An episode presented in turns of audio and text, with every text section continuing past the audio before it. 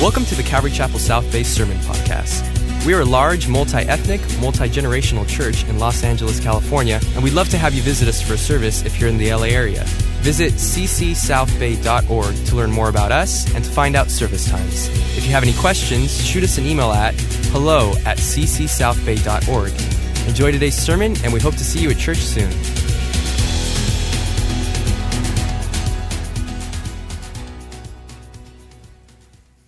Mark chapter seven, verse one. Then the Pharisees and some of the scribes came together to him, having come from Jerusalem. If you remember, Jesus is in the northern area of Galilee, and they've left Jerusalem to come now to him. Now, when they saw some of his disciples eat bread with defiled, that is, with unwashed hands, Mark lets us know, they found fault.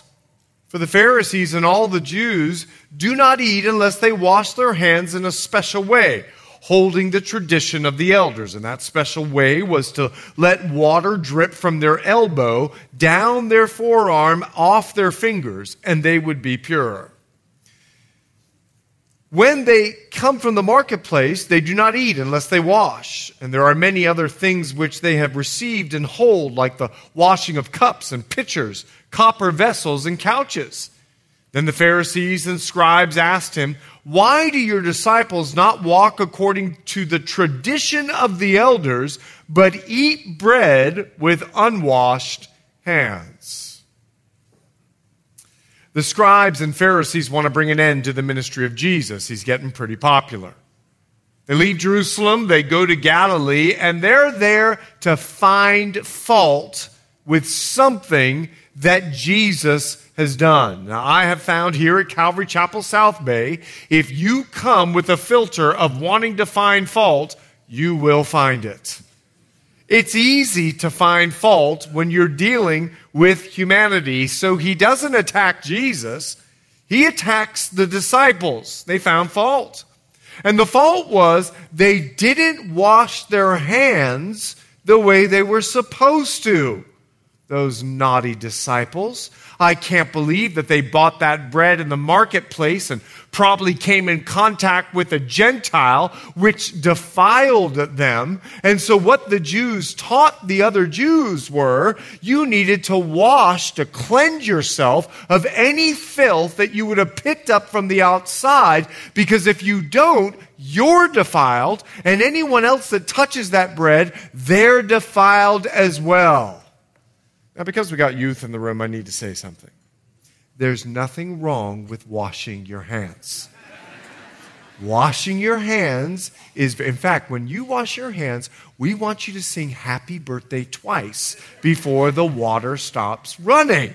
Now, is that a tradition? No, that's good hygiene. But for the Jews, it was tradition. And it had come to a place that if you did not wash your hands, oh, let me explain. In the Mishnah, one of the rabbis made it very clear that if you did not follow the tradition of the elders, it was like breaking the Word of God. They put the Word of God in connection and equal the same value as their tradition. And so by not washing their hands, the disciples would come on the scene, and they wouldn't say, go back into the bathroom like a good parent and wash your hands. They would say, get out of my house, you cursed child.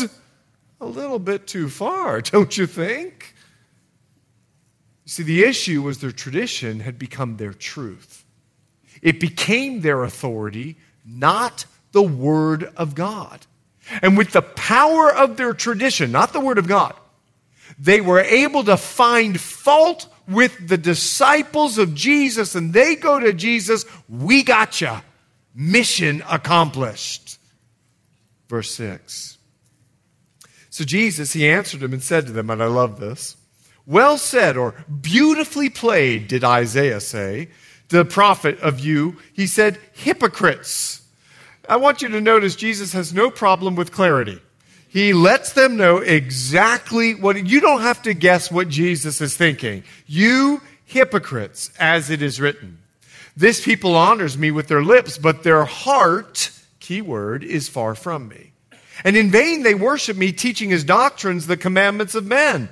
For laying aside the commandment of God, you hold the tradition of men, the washing of pitchers and cups, and many other such things you do. And he said to them, all too well you reject the commandment of God that you may keep your tradition.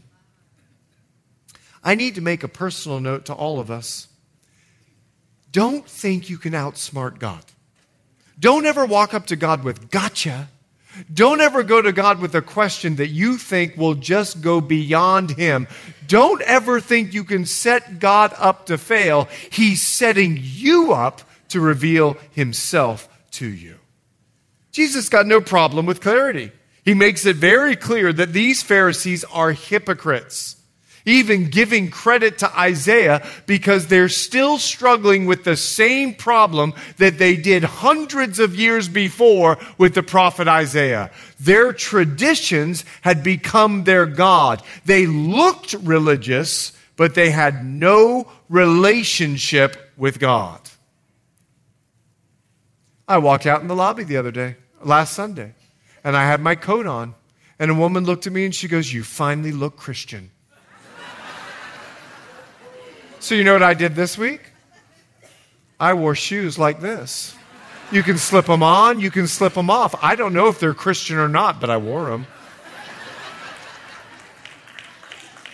Now maybe when you see me in the lobby, you'll go, well, praise God, glory, hallelujah, I have the same shoes. But you know what I was going to do this week? I was going to wear shorts and a t-shirt. Because I think sometimes our look outside could become more important than what God is looking at on the inside.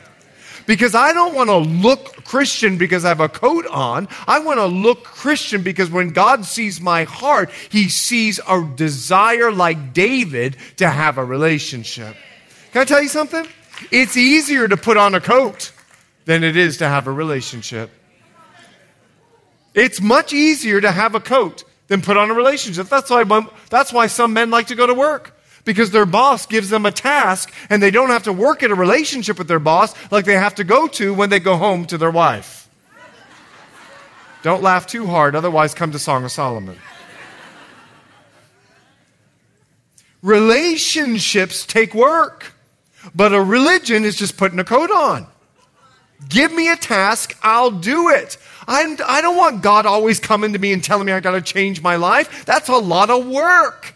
I don't want God convicting me of what I'm watching. I don't want God telling me what I can do and what I can't do. I just want to put the coat on and show up for church. It's like an Instagram post.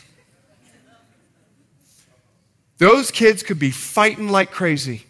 But as, they're like, Rah! But as soon as mom goes, okay, smile, this is for Instagram, and then as soon as the picture's over, pulling hair. And everyone looks at the picture. They're such a happy family. No, it's just putting the coat on. It's just capturing a moment. It's not dealing with a lifetime. See, God's looking at the heart. And the Pharisees had come up with a great plan.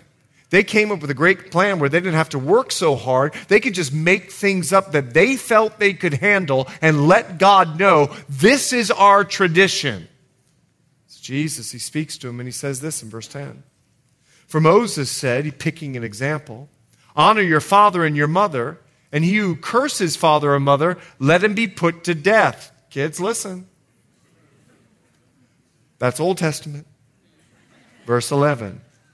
But you say, now I've circled that in my Bible because he is ministering to the people that are there. He uses honor your father and mother specifically for the group that's standing in front of him. But you say, if a man says to his father or mother, so one of those in the crowd did, whatever profit you might have received from me is Corban. That's, it's a gift to God. In other words, you can't have it. Then you no longer let him do anything for his father or his mother, making the word of God of no effect through your tradition which you've handed down. And many such things you do. What he does is he provides an example for someone who just did this in their crowd. But you say. And kids, can I tell you something? Listen carefully. It'll be on the screen. Honoring, honoring your parents is a big deal with God. Honoring your parents is a big deal with God. There was a big penalty. If you didn't honor your parents back in the Old Testament, you could have been brought before the tribunal to be stoned. Honoring your parents is a big deal with God. Now, there is no recorded stoning of a child. The emphasis, it's a big deal with God. And the Pharisees? What Jesus is pointing out to this group, they were not honoring God. They were honoring their man-made traditions. They were not honoring their heavenly Father. Jesus doesn't pick a commandment out of the blue. He's ministering specifically to this group about the question that they had, and they were not honoring God with their hearts. So Jesus says, "You're a hypocrite." You see, they looked like they were doing it. They had the coat on. They looked externally with their memory verses all on them and everything about their bells and their whistles, but their heart was far from God. They didn't want to obey the commandments of their heavenly Father. They didn't want the conviction of the Spirit, so they made their own rules up to live by. This is more manageable. Let's make up rules that we can handle instead of constantly hearing from God and building relationship. They thought they knew better than their Father. I mean, God, do you even know how to operate an iPhone? Kids, are you listening? Because our students need to hear this. And we need to stop for a minute and wonder as a student, do I do the same thing? Do I see the value in my parents' instruction as my spiritual leaders or spiritual leaders that are around me? Do I always feel like I'm right and my parents just don't understand? Do I pretend to my parents I'm one thing at home and I've got the, the sweatshirt on, but as soon as I go to school, I take that sweatshirt off so everybody could see my midriff? And let me explain. That's hypocrisy. One thing to your parents and another thing to your friends. Do, do I feel like they have no idea what I'm walking through as a youth? I'll tell you a story. My daughter, Sayla, five years old, she was on the soccer field, and a girl took the soccer ball from her. Now, my son was coaching her, seventeen years old, played soccer from Africa his whole life. If anyone knew soccer, it was my son, Saturday. And Sayla, this girl took the ball from her, and she thought that was cheating. That's just playing soccer, Sayla. But for her, it was playing cheat. She, uh, she was cheating. We only let Sayla do um, just one year of soccer. We realized athletics was not for her. So she went up to the girl, and she put her foot out like this, and the girl tripped, and they blew the whistle at Sayla. So Saturday yells out to Sayla and says, "Sayla, you've got to dribble the ball. Stop tripping the girls." And Sayla, at five years old, she puts her hands like this, and she le- yells out to Saturday, "Saturday, do you have any idea what I'm going through out here?"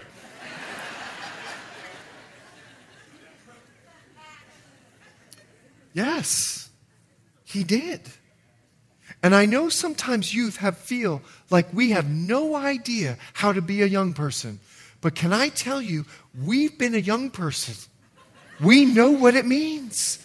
We're like Saturday on the side who's played soccer his whole life saying, this is how to play, and you can choose to listen or not. So maybe I need to explain what honor is. You see, honor is different than obedience. Obedience is when you're a young kid and your parent says, go clean your room. And you go clean it because you're afraid of what might come if you don't. That's obedience. Honor is completely different. Honor is you're a youth, you're a student. You know your parents' heart is that your room is clean, so they don't even have to ask you anymore. You do it on your own because you know that will bless them. That is honor. It's much different than obedience. Now, can I tell you something? Parents are clapping. Hold on, parents, I'm coming for you. And can I tell you something about honor? Listen up, students. It's important. It's Ephesians chapter six, verse two and three. You'll see it on the screen behind me. Ephesians six, two and three. Honor your father and mother, which is the first commandment with promise. Now, I know Cartoon Network preaches against this doctrine. Cartoon Network preaches parents are dumb, kids are smart. But this says honor your parents. Now, listen, that it may be well with you and you may live long on the earth. Now, what if you got one of the promises and not the other? You got to live long, but you're miserable. You see, maybe, student, listen, if your life's not going great, evaluate, am I honoring my mom and dad? Am I honoring spiritual leadership? Now, I love the way the parents all clapped, because now I'm coming for you. Just when you are saying, amen, glory, hallelujah, I'll bring my kid to this church every week. Stop for a moment, parent, and ask yourself the same questions in regards to your heavenly Father. Do you honor him? Are you doing things that he, you know that would bless him, and he doesn't have to tell you to do it anymore? You know his heart, and you're simply doing it. Are you setting the example of honoring God in your home the way that you desire your student to honor you? You see, we got to be careful. Children, don't clap. Very important you don't clap right now. We got to be careful to recognize that our children may be a mirror for us to evaluate. So Jesus uses this moment, and he gathers the crowd. Take a look now at verse fourteen. When he had called all the multitude to himself, he said to him, "Hear me, everyone, and understand. There is nothing that enters a man from outside which can defile him. But the things which come out of him, those are the things that defile a man. If anyone has ears to hear, let him hear." Much like we've gathered here today, Jesus decides to use this principle and have church. He gathers the crowd to give them an incredible spiritual point. He sees the problem of living. He sees what the, the Pharisees are asking him, and he uses it now to prove an incredible point. He uses this as an opportunity to train his disciples. Keep that in mind as we go on to verse seventeen. When he had entered the house away from the crowd, his disciples, let's call them his kids, asked him concerning the parable. So he said to them, "Are you thus without understanding also?" Now, the New King James makes it pretty. If you got the King James, it says, "Are you so dull?" It's, in other words, hello, we've been teaching you this for years. How many feel like that as parents? This is Jesus. I've been explaining this principle to you for years, that unless your righteousness exceeds that of the Pharisee, was one of my first sermons. Don't you guys get it? Don't you understand? Do you not perceive that whatever enters a man from outside cannot defile him, because it did not enter his heart but his stomach and is eliminated, thus purifying all foods?" And you need to see the beauty of that comment. This was unknown scientific information at the time, but he's God and he knows the digestive system. And he said, "What comes out of a man that defiles a man? For from within, out of the heart," and I've circled that, "of men, proceed evil thoughts, adulteries, fornications, murders, thefts, covetousness, wickedness, deceit, lewdness, an evil, an evil eye, blasphemy, pride, foolishness." I mean, he makes a list that evaluates every area of our heart. All these evil things come from within and defile a man. Parents, Jesus has given us a great parenting principle. Don't give up. Don't give up. Don't give up. Jesus doesn't give up on the disciples. He has told them over and over and over again to brush their teeth. And they come out and said, "Do you think we should brush our teeth?" That's exactly what they come out with. But he's a good parent. And he doesn't give up training their kids. Let me tell you something about training. Jesus would understand it best. It takes a lot of effort. From teaching your child how to brush their teeth, to go grocery shopping, to do a budget, or to pay rent. We are responsible to train our children in the fear and admonition in every aspect of life of the Lord. When my, tid, my, when my kids turn fifteen, sixteen years old, I start dating them. It's not that I haven't spent time with them before, but this date is different. In fact, just two weeks ago, Time and I had date night. The topic was a grocery list.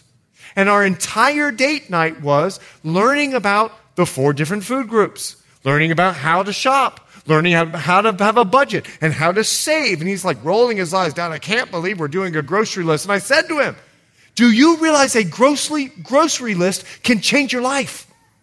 And he laughed at me, like some of you are. But I believe that. It teaches you how to budget. It teaches you not how to overspend. It teaches you to manage your time. It teaches you what aisles to go down and systematize your life and your cupboards and organization. And I used it all to express to him. And he said, Dad, only you can create a list out of grocery shopping. Only you can create a sermon out of grocery shopping. And I said, praise God, glory, hallelujah. I'm responsible to train him. But kids, listen, students, listen. You're responsible to learn. It's a God-given privilege to value what your parents are trying to train you in. If you're a student here, just look at your parents and say, thank you. I don't hear it. See, the issue's the heart, either for the parent or the youth. The issue's the heart. And that's exactly what Jesus is dealing with. They think that it's a relationship with God by putting a coat on. But that's not the relationship, because God looks at the heart, and the heart is the center of who we are. What we think, what we want, what we say, what we do. And in all the people in my life that I get the opportunity to be with, so many people will make a mistake and they will say, well, that wasn't my heart. That's not true, because in this list are actions, and your actions, not only your speech, express your heart. So maybe you're surprised at what's in your heart, but it actually is your heart. Jesus gives a list, and the reason he gives us a list, and the reason it's so exhausting, is because he wants us to evaluate every area in our heart. Now, this is the problem of why we like religion and not relationship. I'd prefer to know, put the coat on, and I can take the coat off. I'd prefer to know I can only walk so many steps on a Sunday. I would prefer, don't do this like, oh, I got to build a relationship, I got to work at this thing. It takes effort. So let's evaluate. Just when you thought you'd made it through the list, let's evaluate our hearts. Evil thoughts. You'll know your thoughts. Have you ever talked bad about someone else? That means bad is in your heart. Adulteries. Making something other than God my priority. I have a love affair with something other than God. Fornications. Do I find gratification in sexual conduct or sexual content? Murders. Why am I always so angry? Why do I have a one thousand dollars response to a dollar question? Like, can you take out the trash? What do you mean, take out the trash? That's not your wife's problem. That's yours. Thefts. Do I steal from God? Covetousness. I'm not satisfied with who I am. I'm always wanting to be someone else. God made a mistake with me. Wickedness. What do I watch? What do I listen to? Deceit. How many skeletons are in my closet?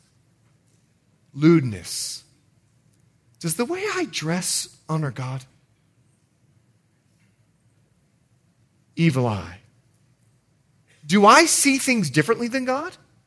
I mean, like, when he wants me to forgive sister so-and-so and I don't want to, why do I have to? Pride. I just want to live life my way. Just tell me what to do today, God, and I'll do it. And I want to do that same thing. Well, what if I want to change it? No, no, no, no. I got used to this. I want to do it my way. Foolishness. There's only one person in the Bible that Jesus called a fool. It was the man that used all of his money and time for himself. He said, "You fool, tonight your life will be demanded of you." You see, Jesus, what he does is he evaluates the heart. Now, I've got to let you know something about your heart. You can't fix it by putting a coat on. You can't fix it with a program. You can't even fix the heart with rehab. You can't fix the heart with a meeting with Chet. Trust me.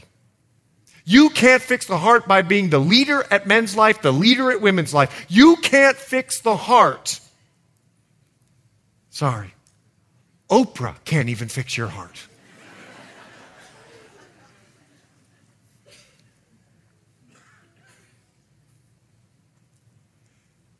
Because the Bible says in Jeremiah seventeen that your heart and my heart is deceitfully wicked, and the only thing that can fix the heart is to be given a new one, to be born again by the power of the Spirit.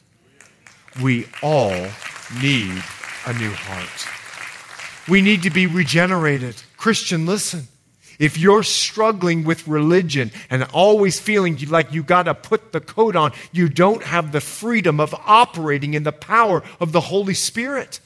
He wants you to move away from religion and allow His Spirit to empower you to give God your heart. Amen.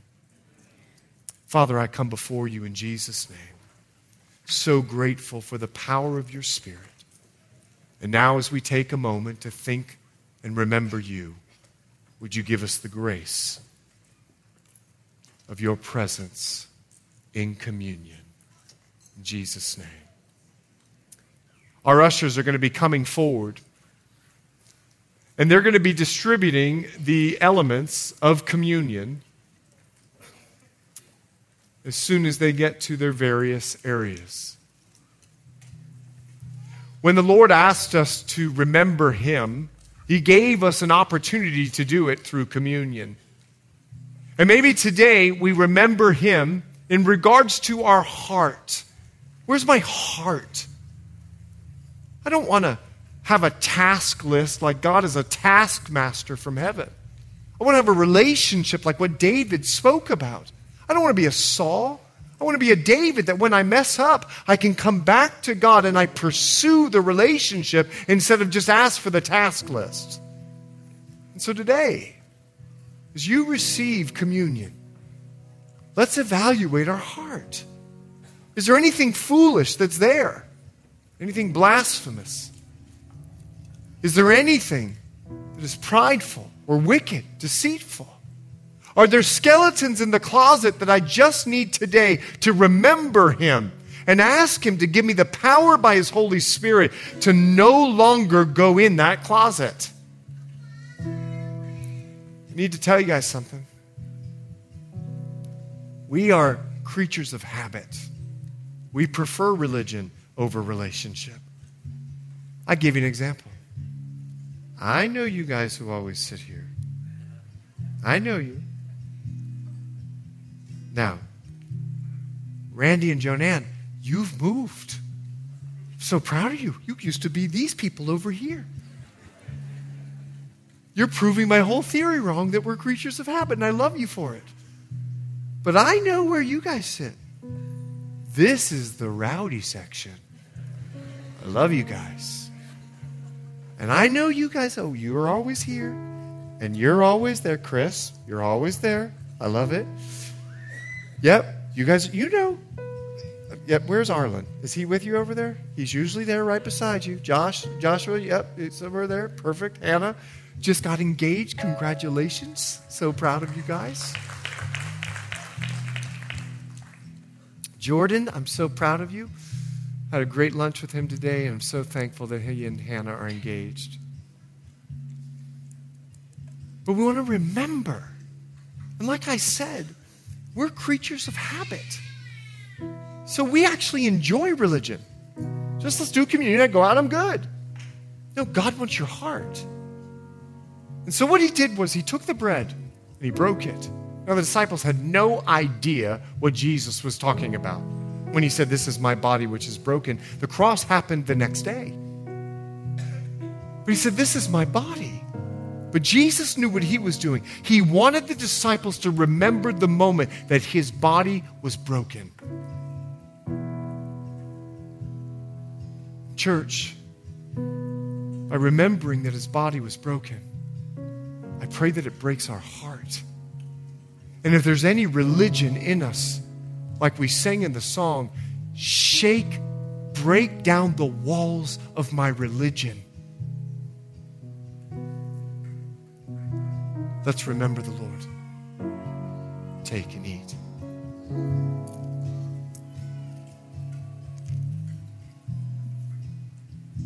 Now, what happens is our mouth is dry. In fact, it's difficult for me to even talk. Our mouth is almost yearning to be satisfied. And there's a reason for that. Because when Jesus said, "Take and drink," be reminded that he said, "Drink my blood," in John chapter six. And the words are spiritual words. It's not actually drinking his blood. I want to be the only thing that satisfies you. I want to be the only thing that you find your hope and rest in. Not the show that you've been watching as a series. Not the food that you run to. I want to be your satisfier. And he said, "Take and drink. Remember me." Our Father, we remember you, that you sent your Son to die for us. And we give you all the glory, all the honor, and I pray that we would honor you from our hearts. In Jesus' name. Thanks for listening, and we hope you were encouraged by today's message. If you have any questions or just want to check us out, make sure to visit us at c c south bay dot org. God bless you guys, and we'll see you next week.